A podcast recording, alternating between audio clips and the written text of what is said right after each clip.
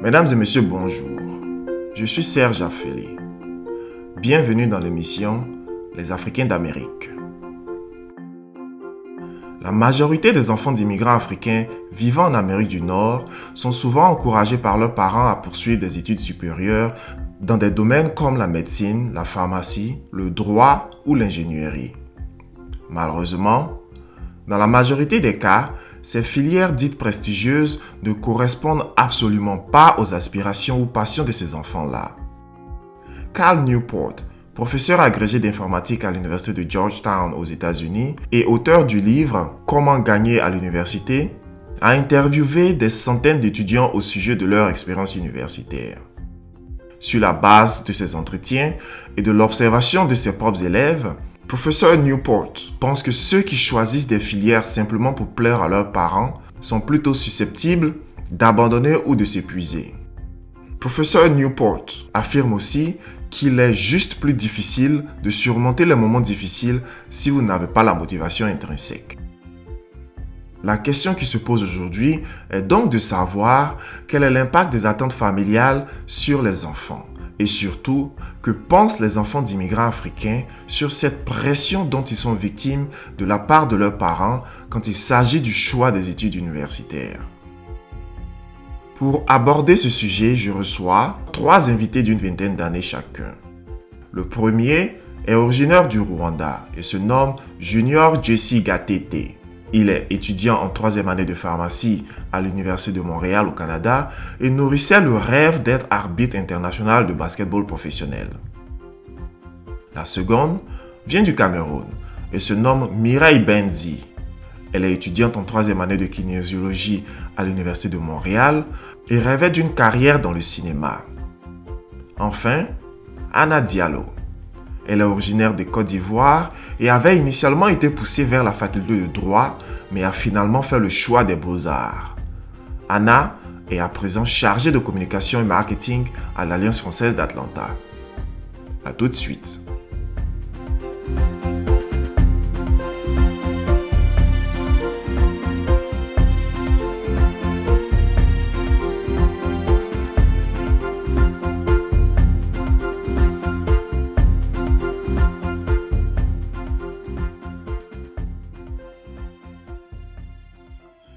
Bonjour Junior. Bonjour Serge. Bonjour Anna. Bonjour Serge. Bonjour Mireille. Bonjour Serge. Alors Mireille, dites-moi, comment s'est passée la transition de votre pays d'origine, qui est le Cameroun, au Canada? Vous avez quitté votre pays à l'âge de 10 ans avec vos parents. Et pouvez-vous nous parler un peu de la transition culturelle, linguistique et même du système éducatif du Canada comparativement à celui du Cameroun? Tout d'abord, c'est sûr qu'au niveau scolaire, il faut vraiment, vraiment s'habituer parce que, par exemple, en Afrique en général, ou par exemple au Cameroun, je vais me fier plus à mon pays. En fait, on se base beaucoup plus sur tout ce qui est apprendre par cœur. Donc, on apprend beaucoup de choses, mais c'est vraiment plus t'apprends, tu prends de l'information, tu retiens de l'information. Donc, il n'y a pas tant le côté mettre en application. Arriver ici, c'est un peu plus... On se base sur les compétences, donc c'est plus vraiment du par cœur. Donc, ils vont vraiment regarder est-ce que tu as tous les éléments pour pouvoir aller dans la pratique ou pouvoir répondre à certains critères. Donc, c'était juste de s'habituer un peu au système éducatif qui était plus difficile. Sinon, c'est sûr que l'accent est différent, donc il faut s'habituer aux nouvelles expressions, aux nouvelles manières de concevoir les choses. Donc, dans ce sens-là que moi, j'ai trouvé que je devais m'adapter au Canada. Et quelle a été votre plus grande surprise et vos plus grands challenges? Ma plus grande surprise... Bon, d'abord, le froid. Le premier hiver, c'est sûr qu'on n'est pas encore habitué. Je pense qu'on s'habitue toujours pas au froid. Mon plus grand challenge... Je pourrais dire que c'est m'habituer globalement. Là, tu te sens totalement à 100% dans un pays ou à l'aise à 100% avec les gens, avec la culture... avec la langue. Donc, c'est vraiment ça le challenge et c'est toujours ça le challenge après tout, après plusieurs années aussi. Junior, vous êtes originaire du Rwanda. Vous arrivez au Canada avec vos parents à l'âge de 11 ans. Dites-nous un peu comment cela s'est passé. Comme vous venez de le dire, ma famille a immigré au Canada, cela fait plus de 10 ans maintenant. Et le quartier dans lequel nous sommes installés avait et a toujours une communauté importante d'immigrants. Donc, en même temps, c'était une surprise pour moi, mais cela a certainement facilité la transition culturelle via, entre autres, les services municipaux qui valorisent l'accueil et l'intégration des immigrants. Ça a beaucoup facilité la transition pour ma famille. Je me rappelle, à l'école, il y avait des programmes d'accueil, que ce soit au primaire ou au secondaire. Ça, c'est spécifiquement en place pour les jeunes étudiants qui arrivent et qui ne parlent pas nécessairement français comme tout le monde, qui ne maîtrisent pas la langue. Donc, il y avait beaucoup de services pour justement faciliter la transition. Et quelle a été votre plus grande surprise? Ma plus grande surprise, tout comme Mireille, c'est vraiment le froid. La température, faut s'adapter. J'avais jamais connu d'hiver avant. C'est un hiver assez rude. Anna, vous, votre histoire, elle est différente parce que vous partez de la Côte d'Ivoire en 2001, à la suite de la crise électorale que ce pays a connue. Donc, vous vous retrouvez avec vos parents en France avant d'immigrer aux États-Unis. Pouvez-vous nous dire un peu comment s'est passée cette transition de la Côte d'Ivoire d'abord à la France et ensuite vers les États-Unis? Alors, tout d'abord, de la Côte d'Ivoire à la France, la première grande transition que j'ai faite, donc j'étais petite, hein, mais je m'en souviens très bien, et ça a été assez particulier parce que quand j'ai été scolarisée en France pour la première fois, je me suis très vite rendu compte que j'étais différente des autres, et c'est la première fois où en fait je me suis posé la question et où on m'a fait remarquer que j'étais noire. Je sais que ça peut paraître très bizarre, mais en fait à l'école où j'allais en Côte d'Ivoire, il y avait des métis, des noirs, des blancs, enfin peu importe, des gens de toute origine.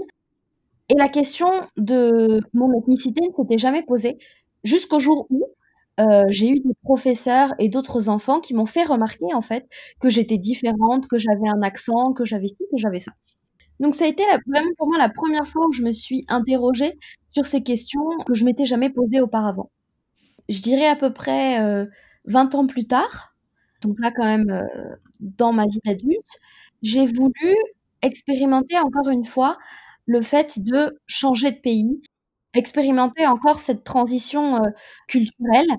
Et c'est pour ça que j'ai décidé d'immigrer aux États-Unis. Alors le choix des États-Unis, disons, c'est offert à moi, mais à la base, dans mon projet, c'était plutôt « je veux partir à l'étranger, où que ce soit, mais je veux partir ».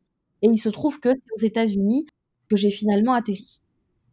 Comment avez-vous été perçu la première fois que vous avez mis les pieds aux États-Unis pour travailler ? Aux États-Unis, moi, ce qui m'a surpris, pareil encore une fois, c'est l'importance que les gens accorde à l'ethnicité. C'est-à-dire que j'ai eu des réflexions qu'on ne m'aurait jamais faites en France, parce qu'en France, on essaye d'intégrer tout le monde et on est tous pareils, on est tous égaux. C'est ça l'idée. Donc, même si on est différent, on ne fait pas remarquer aux gens qui sont différents. Ici, c'est pas pareil. Ici, j'ai été interrogée plusieurs fois quand je parlais avec des personnes de toute origine, hein, cette fameuse question « Ah, d'où est-ce que tu viens ?» Donc moi, naturellement, j'ai toujours répondu de France, puisque pour moi, cette question m'était posée parce que les gens entendaient que j'avais un accent. Et effectivement, si les gens me posaient la question sous-entendue « quel est ton accent ?», mon accent est français. Et je me suis très vite rendu compte que quand je disais ça, les gens, en fait, ne s'attendaient pas à cette réponse-là. Et ce qu'ils voulaient réellement dire, c'est « quelle est ton ethnicité ?». Donc ça m'a pris un temps, en fait, de comprendre pleinement où les gens voulaient m'amener et de répondre, entre guillemets, correctement à leurs attentes. Puisque quand les personnes me voyaient, elles ne s'attendaient pas à ce que je leur réponde « je suis française ». Elles s'attendaient à n'importe quel pays d'Afrique noire, mais absolument pas la France. Donc j'ai fini par comprendre ça et par l'intégrer dans mes réponses et par expliquer d'où est-ce que je venais. Ça a été, je pense, la première chose, moi, qui a été un peu particulière dans mon intégration aux États-Unis. Pensez-vous que vous avez été victime de préjugés ou des stéréotypes quand vous êtes arrivé aux États-Unis ? Je pense que oui, comme on est de toute manière toujours victime de préjugés et de stéréotypes partout où on va. Ce qui était marrant aux États-Unis, c'est que avant que je prononce un mot, avant que les gens entendent que j'ai un accent, j'étais américaine, j'étais African-American pour tout le monde. Et c'est une fois que je commençais à parler et à m'exprimer, que les gens se disaient « Non, mais attendez, là, il y a une différence dans ce que j'entends » et se posaient la question de savoir en fait d'où est-ce que je venais. Junior, quant à vous, comment avez-vous été perçu la première fois que vous avez mis les pieds sur un campus canadien pour faire vos études? Avez-vous été victime de préjugés ou de stéréotypes particuliers? En arrivant la première journée, je me rappelle, j'avais scanné la classe, regardé mes futurs collègues et j'avais remarqué qu'il y avait à peu près 5 à 7 autres étudiants noirs sur une centaine d'étudiants au total. Donc, déjà là, il peut avoir un sentiment d'être étranger un peu, et on va pas se le mentir, dans le domaine des sciences, de la santé et de la vie, la communauté noire est quand même sous-représentée, selon moi. Et c'était la première fois, moi aussi, que ça me frappait, parce que comme j'avais dit, là où j'ai grandi, il y avait quand même une communauté assez diverse, que ce soit la communauté noire, arabe, asiatique, etc. Donc, c'est vraiment à l'université où je sentais que là, je suis une minorité visible et c'est remarquable, disons. Pour ce qui est des stéréotypes et des préjugés, la ville en tant que telle demeure très diversifiée. Donc, il peut y avoir des stéréotypes que les gens avaient sur moi, mais je ne les ai pas vus explicitement, à part le fait que j'étais une minorité visible inévitablement dans ma classe.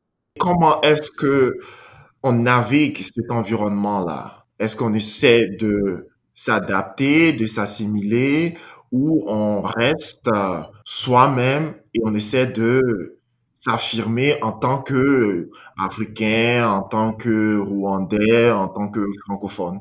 C'est sûr que c'est propre à chacune des personnes. Le parcours que j'ai choisi, ou du moins le moyen que j'ai choisi, c'est de m'intégrer. Je veux m'investir dans les différents projets qu'il y a à l'école, être représentant de ci et de ça. Parce que c'est comme ça que je suis, et malgré que je sois noir ou le seul Rwandais dans la classe, cela n'empêche que je peux faire ce que l'autre personne peut faire aussi.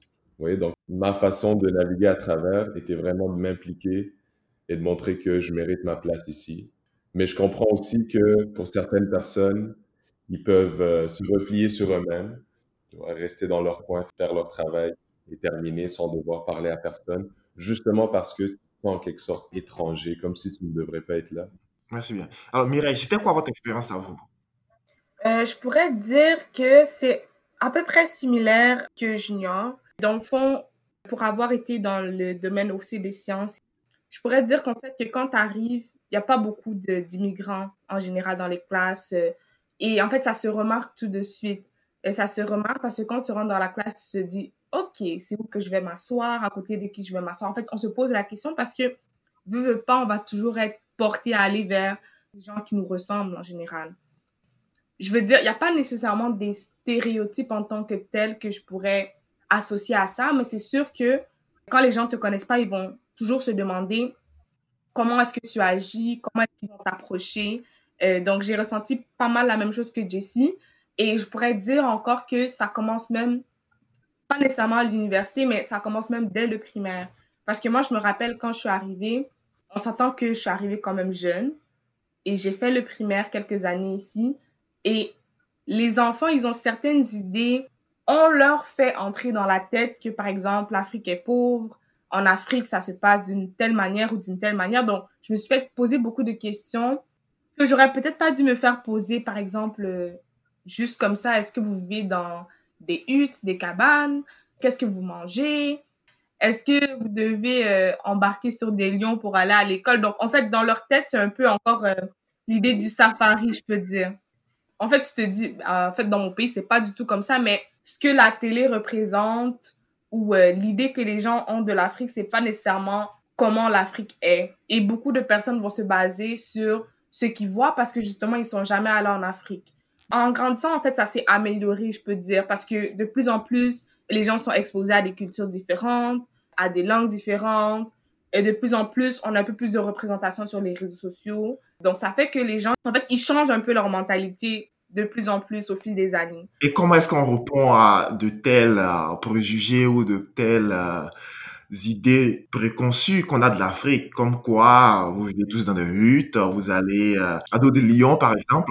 C'est sûr qu'au début, on est un peu On peut dire on est choqué parce que ça, c'est il y a quand même une dizaine d'années ce dont je parle. Mais en fait, plus tu vieillis, plus tu apprends à répondre à ça ou à ne pas répondre. Donc, je pourrais dire que plus tu vieillis, c'est comme si ça ne t'atteint plus nécessairement. Et je pourrais dire aussi que les gens, en fait, plus ils vont te connaître, plus ils vont savoir comment tu fonctionnes. En fait, plus ils vont se dire « Ah, ben finalement, cette personne, elle parle français, elle a autant de connaissances que moi. » Comme Jesse disait, elle a autant sa place que moi à l'école ou dans n'importe quelle sphère de la société. Finalement, l'Afrique, c'est peut-être différent de ce que je pensais, en fait. Et aussi, si je peux rajouter, j'ai l'impression que les gens, quand ils vont me voir, par exemple, en minorité visible, ils vont s'attendre à ce qu'on agisse d'une certaine manière. C'est-à-dire? Je pourrais dire, ils s'attendent à ce que soit je sois bruyante ou que je sois la personne qui va un peu être le clown dans la classe ou très rigolote, à faire des blagues. Donc, alors que moi, je suis plutôt réservée. Donc, c'est comme une idée préconçue que, en fait, si t'es noir ou si t'es d'une autre ethnie, t'es supposé être la personne comique dans la classe ou la personne pas nécessairement toujours sérieuse. Donc, j'ai toujours eu cette impression-là et le fait que les gens ne me voient pas de cette manière, c'est un peu comme s'ils se disent « Ok, elle est pas vraiment tout à fait comme ça, elle est pas comme je pensais, donc comment j'agis avec elle? » Donc, il y a toujours une espèce de questionnement, en fait. Serge, est-ce que tu me permets de rajouter? Oui, vas-y, Jesse. Elle a relevé d'excellents points. Pour ce qui est des stéréotypes, j'avais dit qu'on n'en voyait pas explicitement, mais comme elle vient de dire, il y a comme des idées préconçues qui sont là. Et je me rappelle, cela date du cégep et même du secondaire. Si tu es le seul ou l'un des noirs dans la classe, tu veux pas être celui qui arrive en retard, tu veux pas être celui qui est bruyant, parce que ça va être le lien facile. Ah, c'est le noir, il est en retard. Vous voyez, ces liens-là se font très facilement. Ils ne le disent pas, mais donc, il y avait toujours ce combat-là. Je vais arriver à temps et je vais faire mes travaux comme il faut pour pas qu'ils associent mon shortcoming au fait que je suis noir. Vous voyez? Alors, Junior, vous étudiez la science biopharmaceutique à l'université. Vous êtes étudiant en troisième année. Pouvez-vous nous dire un petit peu quelle a été l'influence de vos parents dans le choix de votre cursus universitaire? Je tiens aussi à rappeler que votre père est fonctionnaire international à l'ONU. Je crois que en tant qu'enfant d'immigrants de première génération, si on se met dans leur contexte, ils ont quitté le pays en ayant en tête un meilleur avenir pour eux et leur famille. Cette meilleure vie passe souvent, selon moi, par la réussite scolaire de leurs enfants. Donc, il y a une certaine pression qui s'installe. Je me rappelle, un A+, dans un quiz hebdomadaire à l'école, au primaire, on va dire, on disait « Bravo, futur médecin ». Vous voyez, donc, dès un jeune âge, il y a cette pression-là ou ces attentes-là qui s'installent dans les enfants parce que, justement, on est venu ici pour avoir un meilleur avenir. Et quoi de mieux que d'avoir mes enfants pour démontrer ce meilleur avenir-là. C'est là que je trouve que mes parents m'ont influencé dans mon choix vers justement le domaine des sciences parce que j'entendais justement qu'est-ce que les humains ne vont cesser d'avoir. Ils vont pas cesser d'être malades, de devoir aller chez le dentiste. Donc c'est un domaine, tu vas pas manquer de clients. Tu vas pas aller là-bas et évidemment ça paye bien, c'est assez prestigieux, c'est bien vu. Je dirais c'est comme ça que mes parents m'ont influencé. Et évidemment, me voici, je veux poursuivre une carrière dans le domaine pharmaceutique. Alors Mireille, vous faites des études en kinésiologie. Même question pour vous. Quelle a été l'influence de vos parents dans le choix de votre cursus universitaire? Dans le fond, l'influence des parents, comme Junior Jesse disait, c'est très ancré en nous en fait. Donc, on ne peut pas nécessairement s'en dissocier. Maintenant, dans le choix pour aller en kinésiologie, je suis vraiment allée en kinésiologie parce que je me suis dit, OK, le sport, ça m'intéresse. Je vais pouvoir apprendre plus pour mon corps en tant qu'athlète.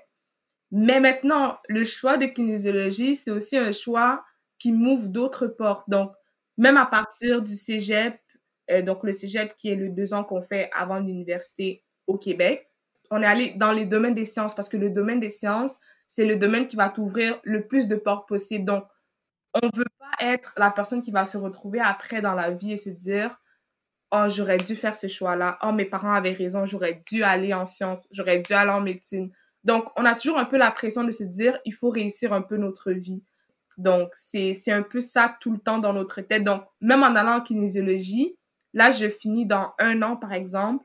Mais après ça, je sais qu'il faut que je fasse autre chose parce que être kinésiologue, c'est pas nécessairement ce qui va me payer dans ma vie. Donc, c'est juste une passerelle pour aller peut-être en médecine qui m'est très fortement suggérée par ma famille, peut-être dans d'autres domaines de la santé, mais il y a toujours cette non-satisfaction, je peux dire, du domaine d'études que tu es en train de poursuivre parce que justement, ils s'attendent à ce que après tu puisses faire assez d'argent pour, par exemple, être un soutien pour la famille, pour toi-même avoir une meilleure vie.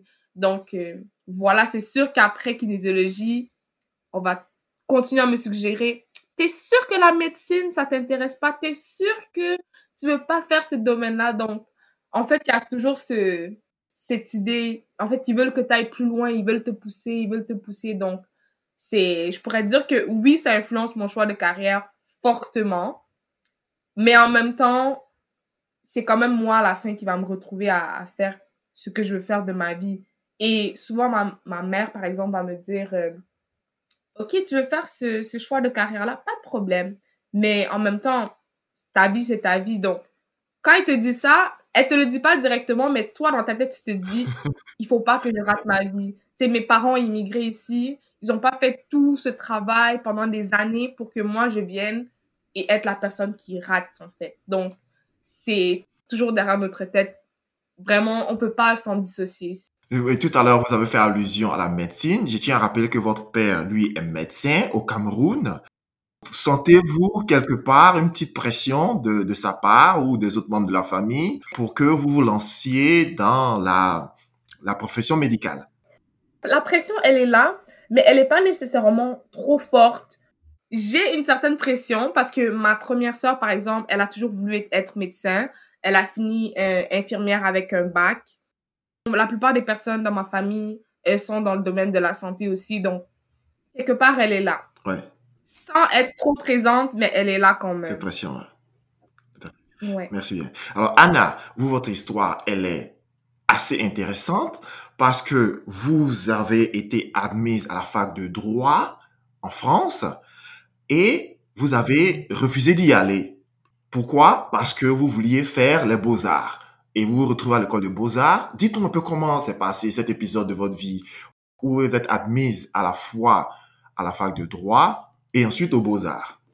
C'était assez particulier comme situation puisque moi, en fait, depuis petite, je me suis toujours intéressée à l'art et à la culture.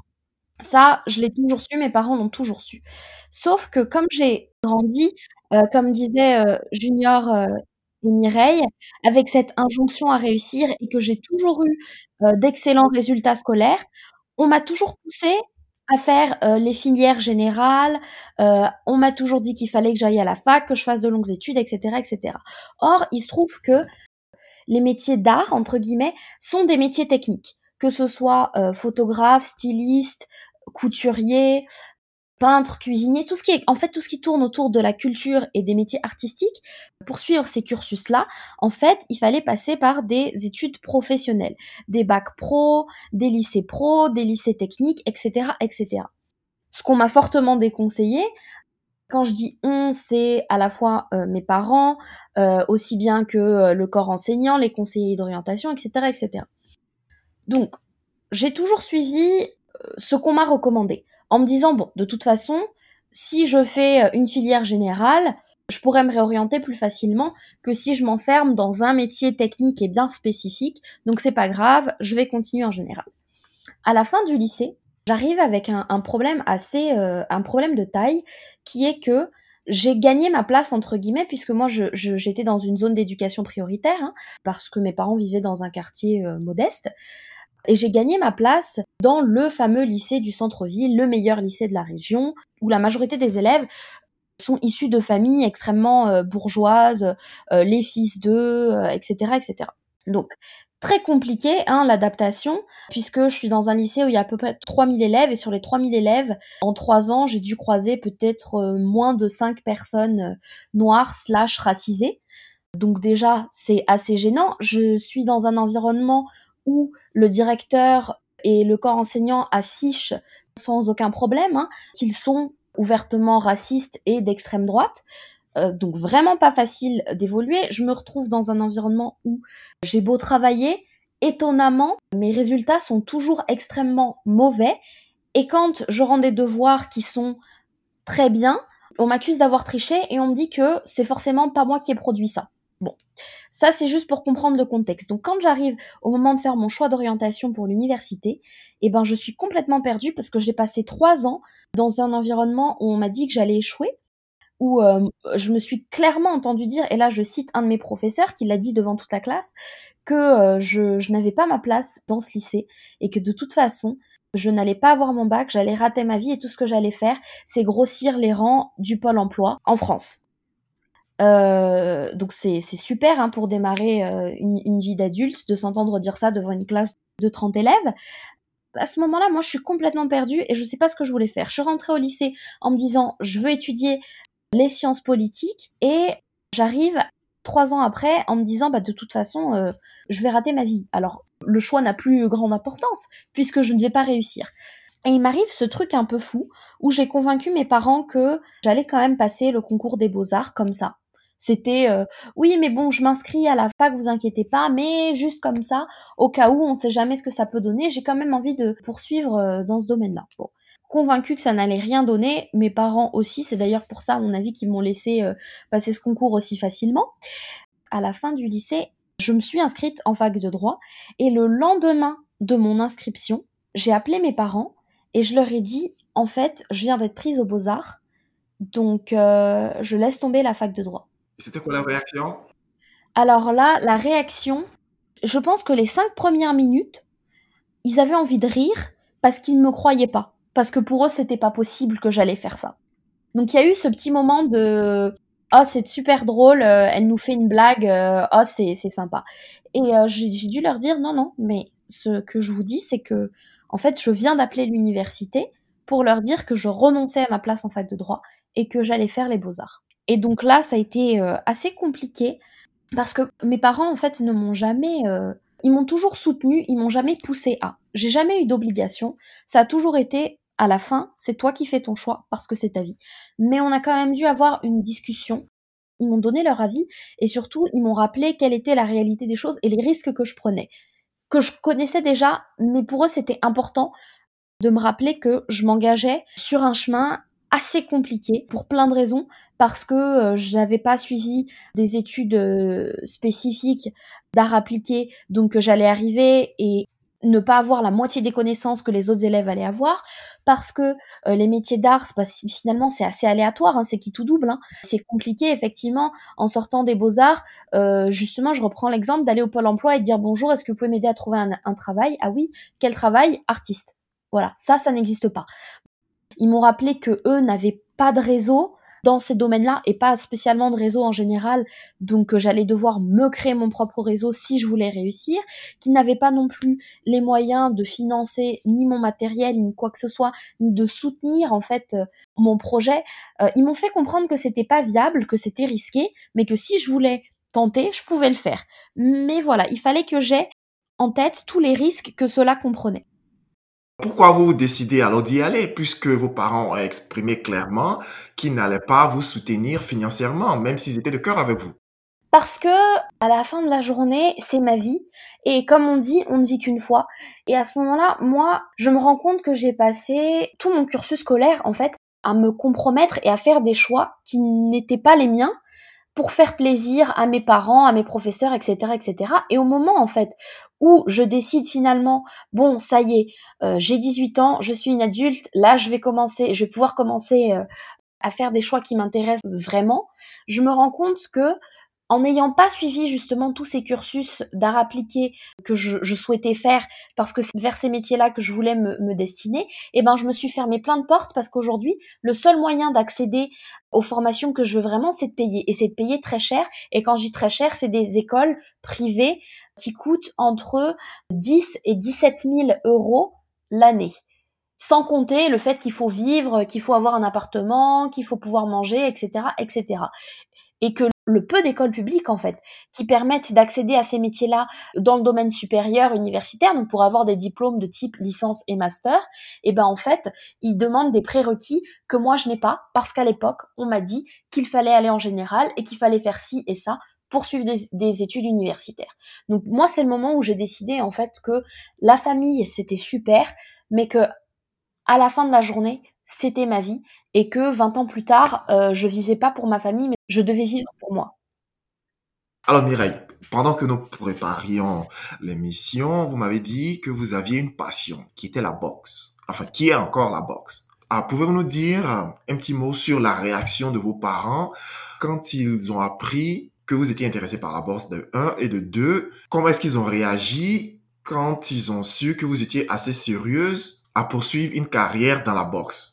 Au début, les gens ils se sont dit pourquoi en fait la boxe? Qu'est-ce qui lui a pris pour commencer ce sport-là? Okay, c'est une fille en premier. Ensuite, c'est quand même un sport dangereux, donc c'est sûr que les parents ils vont se questionner par rapport à ça. Mes sœurs ou ma grand-mère par exemple m'ont dit d'arrêter. Moi, j'ai un membre de ma famille qui m'a dit « Ah, ben t'inquiète, je sais que t'en as pour encore maximum 2 ans et après c'est fini. » Mais plus les gens ils te voient continuer, ils te voient aller. Donc, au début, c'était « Ouais, OK, ça va passer. » Après, ils voient des mois passer, des années passer. Donc là, ça fait à peu près comme 4 ans et demi. Plus ils voient le temps passer, plus ils commencent à te prendre au sérieux. Donc, par exemple, on va dire ma mère, au début, elle se disait « OK, elle comprend pas nécessairement mon choix. Elle comprend pas l'idée du sport. Elle comprend pas le sport tout court. » Mais maintenant, ma mère me considère comme une athlète et elle comprend que je suis obligée de concilier école, travail et boxe et que, en fait, ça me va comme ça et c'est le choix de vie que j'ai décidé de faire.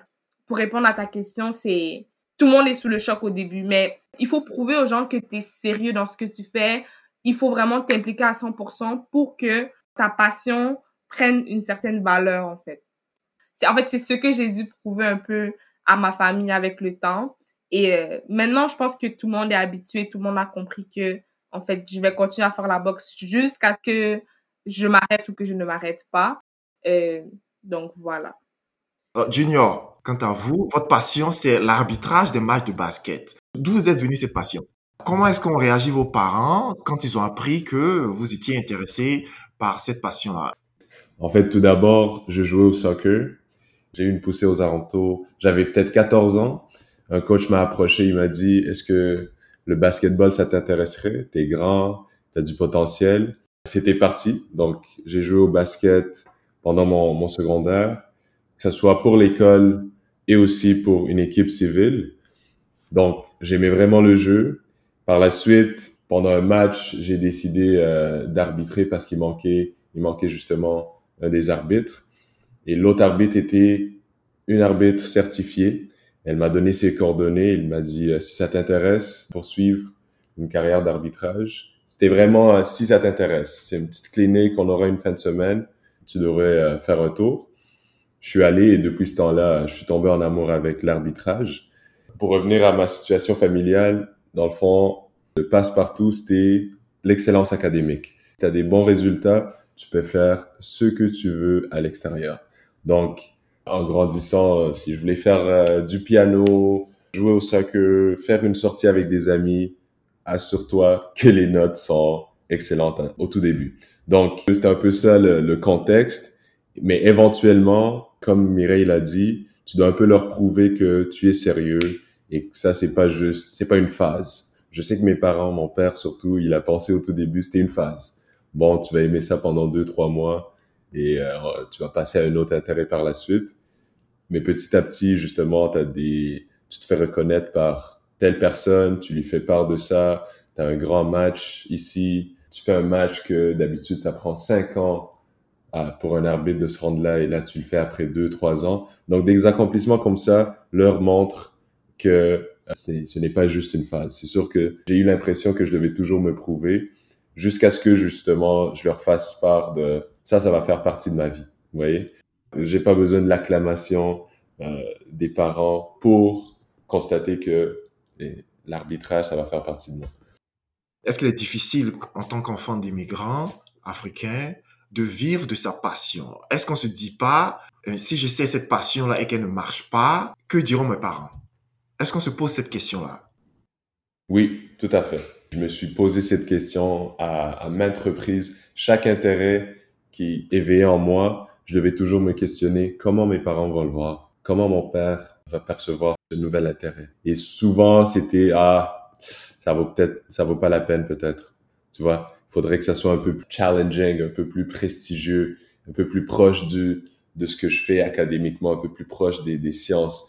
Il y a certainement ce questionnement-là qui se passe, mais éventuellement, il faut faire le pas. Moi, je sentais que l'arbitrage, je pouvais juste pas m'en dissocier. Je pouvais avoir un examen le lundi, il y a un tournoi cette fin de semaine-là, je ne pouvais simplement pas dire non. Et donc, à la longue, je me suis dit, si je suis capable de faire ces sacrifices-là, c'est ma vie, comme l'avait mentionné Anna, on ne vit qu'une seule vie, je peux pas toujours vivre en voulant plaire mes parents, il faut plaire à moi-même surtout. Anna, dites-nous un peu, quelle aurait été votre carrière de rêve n'eût été l'influence de vos parents? Je pense, et encore, c'est questionnable parce que il aurait fallu que je me confronte à ce métier-là pour savoir si vraiment j'en aurais fait ma carrière, mais je pense que je serais devenue styliste photo. Parce que j'ai comme passion la photographie depuis maintenant 8 ans, j'ai appris entièrement de manière autodidacte, hein. Donc c'est vraiment quelque chose qui m'a animée et j'ai toujours eu un goût en fait pour la direction artistique. Je pense que ça aurait été ça. Maintenant, l'influence des parents, elle est toujours là. Bien sûr, j'ai eu cette injonction à réussir, mais j'ai jamais eu mes parents qui m'ont poussée vraiment dans un domaine plutôt que dans un autre. Ils m'ont toujours dit « Bon, tu fais ce que tu veux, mais nous, tu sais que on ne pourra pas t'apporter le soutien financier que les autres élèves que tu côtoies auront, ni le réseau. » Voilà, c'était clair. Donc, je savais que quoi que je choisisse, il fallait que je me batte 2 fois plus que n'importe qui, parce que sur ce plan-là, mes parents, qui m'apportaient tout le soutien et l'amour du monde, ne pouvaient pas me donner ces éléments-là. Bon, c'est pas grave, hein. J'ai fait 100 et je pense que je me suis pas trop mal débrouillée, mais c'est vrai que moi, ma peur, c'était plus de me dire, ok, si je fais ce choix-là, il faut que je sois sûre que j'ai au moins un plan B, et voire même un plan C, au cas où ça fonctionne pas, parce que je peux pas me permettre d'échouer, parce que je peux pas me permettre un jour d'appeler mes parents et de leur dire bon, ce mois-ci je peux pas payer mon loyer ou je peux pas payer telle facture, est-ce que vous pouvez m'aider? Non, ça c'est pas possible et je veux pas les mettre dans cette situation-là de toute manière. Donc il faut que je sois responsable. Donc quel que soit le choix et la décision finale que je vais prendre, cette décision-là, elle n'engagera que moi dans tous les aspects de ma vie. Alors Mireille, même question pour vous, quelle aurait été votre carrière de rêve n'eût été l'influence de vos parents? Probablement dans le domaine de la mode, tout ce qui est par exemple direction artistique, en fait tout ce qui est artistique en général, le cinéma, tout ce qui est scénariste, production de films. Donc c'est des domaines qui m'intéressent, mais en même temps, c'est difficile de se dire que tu vas te lancer là-dedans et que tu vas faire beaucoup d'argent. Je me vois mal en train de me dire mes parents immigrés au Canada et moi, je décide de faire un métier qui va pas du tout me payer.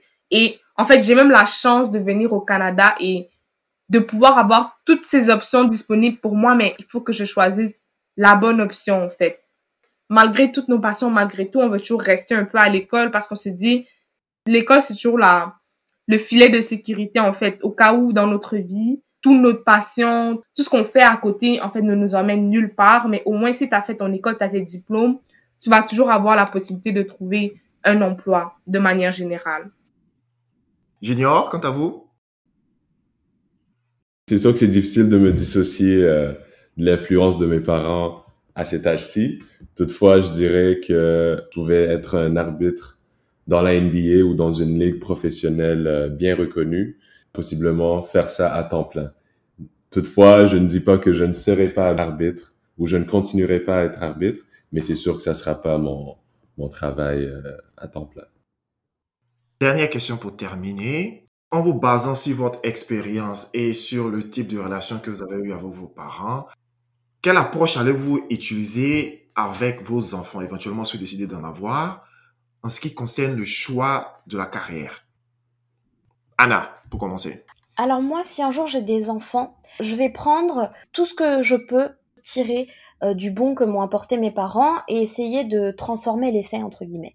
Quand je dis ça, je veux dire par là que l'école, c'est important, mais c'est pas une fin en soi. Ce que j'aimerais que mes enfants comprennent, c'est que on va pas à l'école pour avoir des bonnes notes. On va à l'école pour s'éduquer, pour apprendre, pour être quelqu'un de cultivé. Parce que la culture, c'est extrêmement important. C'est ce qui permet, demain, de pas faire à qui que ce soit une réflexion raciste. Parce qu'on sait ce que c'est que le racisme. Parce qu'on comprend les enjeux qu'il y a derrière. C'est ce qui permet, demain, quand on parle à des gens, quand on évolue dans la société, de savoir qui on est, où on va, comment s'exprimer dans différentes situations. Et c'est important qu'ils comprennent qu'il faut qu'ils soient animés par quelque chose et qu'ils aient envie de s'instruire et de savoir. Pas seulement pour un résultat que quelqu'un va leur donner à un instant T sur un papier. Ça, c'est la première chose. Et la deuxième chose, j'espère que si ou quand j'aurai des enfants, je serai suffisamment aboutie dans ma carrière pour justement qu'ils n'aient pas à s'inquiéter de ces histoires de réseaux, d'argent, etc. et qu'ils puissent véritablement choisir quelque chose qu'ils ont envie de faire sans avoir à se compromettre et à faire les compromis que moi j'ai dû faire parce que je venais d'un certain milieu. Voilà, j'espère simplement que si demain j'ai un de mes enfants qui veut être cuisinier, en tout cas moi, de mon côté, il se heurtera pas à une maman qui va lui dire mais t'es sûre, parce que bon, tu sais, ça gagne pas beaucoup, tu feras pas des études longues. Non, tu veux être cuisinier, sois-le. Et j'espère que tu réussiras dans ça. Ce qui en plus est un peu paradoxal, c'est que, bon, cuisinier, je donne cet exemple-là, hein, c'est un cursus court, mais en fait, dans tous les métiers techniques du monde, il existe des filières beaucoup plus longues. De mon côté, en tout cas, ils se heurteront pas à quelques commentaires que ce soit sur la carrière qu'ils auront choisie. C'est leur vie. Ils décident, mais par contre, comme l'ont fait mes parents pour moi, je ne m'empêcherai pas de leur dire, voilà, les risques que tu prends, c'est ceux-là. Si t'es prêt à les prendre, fonce, tu as tout mon soutien. Si tu n'es pas prêt à les prendre, eh ben réfléchis à un autre projet qui te convient mieux et qui te mettra plus à l'aise par rapport à ta vie future. Merci. Mireille ? Donc, si moi j'ai des enfants, c'est sûr que le schéma sera un peu le même, je pourrais dire, que avec mes parents. Dans le fond, j'ai toujours eu le choix, en fait, de décider ce que je veux faire de ma vie. Quand j'aurai des enfants, c'est sûr que j'aimerais aussi qu'ils réussissent leur vie. Maintenant, je vais pas leur imposer un choix de carrière nécessairement, c'est clair. Mais en même temps, c'est sûr que si je suis capable de les orienter et quand même de les mettre en garde sur certaines choses, c'est sûr que je le ferai un peu comme mes parents ont fait pour moi. Donc, si, en fait, je vois que mon enfant va dans un domaine où il n'y a aucune issue, c'est sûr que je vais dire quelque chose, je ne pourrai pas m'en empêcher. Parce que avant tout, ça va être leur réussite. Très bien, merci. Junior, vous terminez? Selon moi, cette pression-là que portent les enfants pour honorer la famille, justement, en devenant médecin, etc., je pense que ça s'allège de génération en génération. Donc, moi, mes enfants, c'est sûr que je vais les pousser à, justement, faire partie des différentes activités parascolaires. Parce que moi, de ce que j'ai vécu, malgré que j'ai dû me battre et avoir d'excellentes notes pour en faire partie, je sais que c'est là que je m'amusais le plus à l'école. Ça a éveillé des intérêts qui étaient cachés, que je reconnaissais pas nécessairement si je n'y avais pas participé. Donc, c'est sûr que ça va être différent. La communication aussi, je trouve que ça va être crucial. Je pense que ça va être crucial parce que c'est simplement... Maintenant, lorsque j'ai parlé à mes parents, je leur ai fait savoir à quel point j'aime bien l'arbitrage ou à quel point j'aime pas ci, j'aime pas ça ou j'ai pas aimé ce qu'ils me disaient ou ce qu'ils faisaient avant, que j'ai compris qu'à la fin, ils veulent juste mon bonheur, quoi. Ils veulent juste que je réussisse dans peu importe ce que je choisis. Mais ça, c'était vraiment pas évident quand je grandissais, vous voyez. Je pensais que c'est médecin ou rien. C'est pas A+, t'as pas bien fait. C'est A-, est-ce qu'il y a quelqu'un d'autre dans la classe qui a eu A+? Ben, pourquoi toi, t'as pas eu A+? Vous voyez? Donc, c'était assez rude, je dirais. Et c'est sûr que moi, je vais changer ça. C'est difficile de leur blâmer parce que, justement, ils viennent, ils ont vécu une réalité différente de nous. Mais je pense que je me dois de, justement, pas reproduire ça et d'aller de l'avant. Mieux communiquer avec eux et leur laisser le choix d'aller explorer ailleurs dans d'autres activités. Junior, Anna, Mireille, merci beaucoup. Merci. Merci, Serge. Merci d'avoir suivi notre émission d'aujourd'hui sur ce que pensent les enfants d'immigrants africains sur les attentes placées en eux par leurs parents. Si vous avez des questions supplémentaires, n'hésitez pas à nous envoyer un message par le biais de notre site internet au www.africain-amérique.org ou sur notre page Facebook à Les Africains d'Amérique-officiel. Quant à moi, je vous donne rendez-vous la semaine prochaine pour parler de la profession d'officier de police aux États-Unis. Je recevrai pour cela l'officier Jace Touré, un Ivoiro-américain, agent de police dans la ville d'Atlanta, en Géorgie. Avec lui, j'aborderai les étapes à suivre pour entamer une carrière dans les forces de l'ordre et aussi les relations qu'entretiennent les immigrants africains avec la police aux États-Unis. Bon début de semaine à tous et à très bientôt.